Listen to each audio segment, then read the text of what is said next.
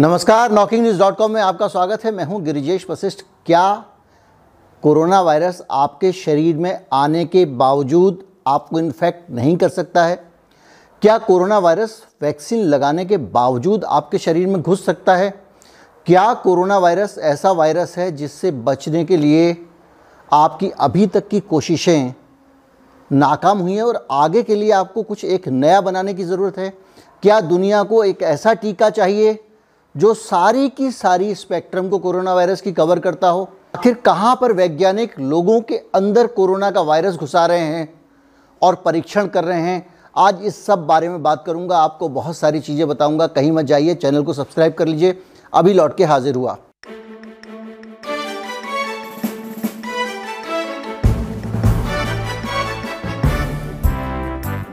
क्या आप जानते हैं कि अब नौबत यहाँ तक आ गई है कि वैज्ञानिकों ने खुद मनुष्य के शरीर के अंदर कोरोना वायरस डाला। आप कहेंगे कोरोना वायरस तो टीके में डाला ही जाता है, लेकिन नहीं। इस बार का प्रयोग थोड़ा खतरनाक था।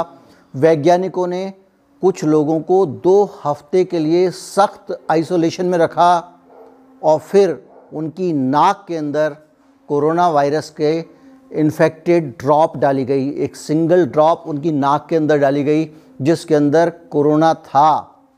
और इस ड्रॉप को डालने के बाद वैज्ञानिकों ने इंतज़ार किया कि क्या होता है। जब ये ड्रॉप लोगों के अंदर डाली गई नेचर में ये सर्वे छपा है तो जब ये ड्रॉप डाली गई, उसके बाद भी आधे लोग ऐसे थे जिनको कोविड 19 नहीं हुआ कोरोना वायरस से बच गए। वैज्ञानिकों ने इसका भी अनुमान बताया कि वो कौन सी वजह रही होगी जिसके कारण वो बच गए। दरअसल, जो बाकी के बचे हुए लोग थे, उनमें काफ़ी सिम्टम्स आए और वो सिम्टम्स क्या थे? वो ज़्यादातर माइल्ड सिम्टम्स थे। माइल्ड सिम्टम्स में क्या था? गले में खराश, खिचखिच जो होती है, थोड़ी सोर थ्रोट वगैरह।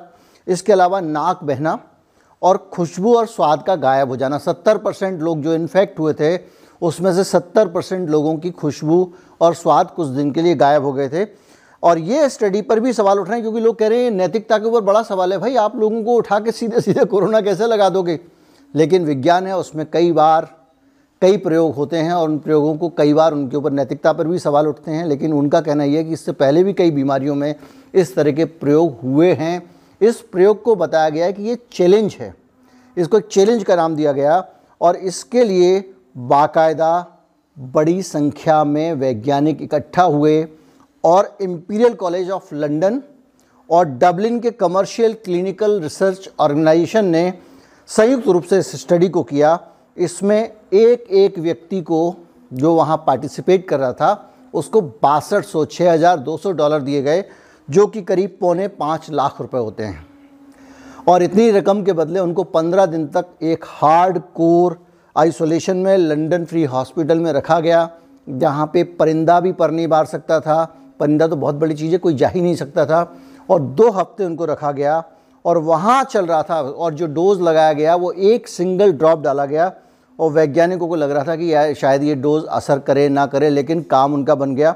हालत ये है कि ड्रॉप डालने के बाद में इन लोगों के अंदर पीसीआर टेस्ट करने पर पॉजिटिव रिज़ल्ट आने शुरू हो गए।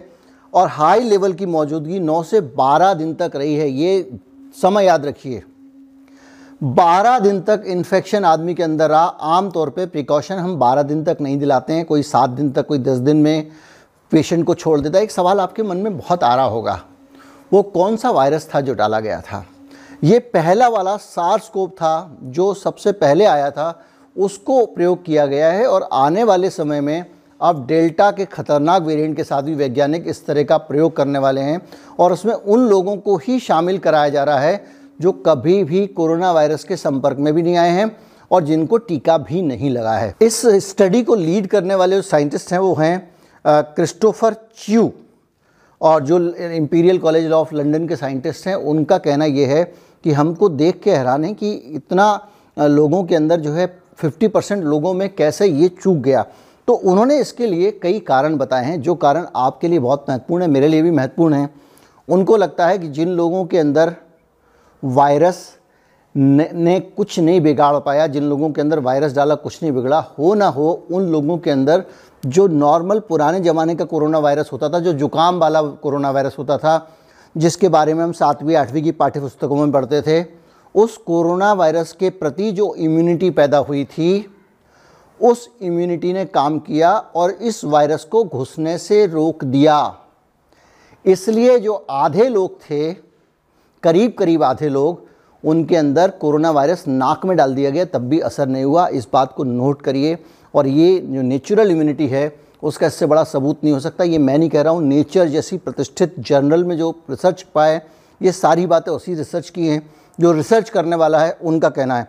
उन्होंने ये भी कहा है कि अगर अभी तक बड़ी संख्या में लोग इस वायरस से अपरिचित थे, ये मानवता के लिए अगर अपरिचित वायरस है तो इस वायरस से लोग इन्फेक्ट होने के बाद बच कैसे रहें इसका मतलब उनका इम्यून सिस्टम कहीं ना कहीं इस वायरस पर भी काम कर रहा है। इस टीम ने, वैज्ञानिकों ने पता लगाया कि ये वायरस लोगों को इन्फेक्ट क्यों नहीं कर पा रहा है? लोगों को कोविड 19 से क्यों नहीं प्रभावित कर पा रहा है? लोग बच कैसे जा रहे हैं?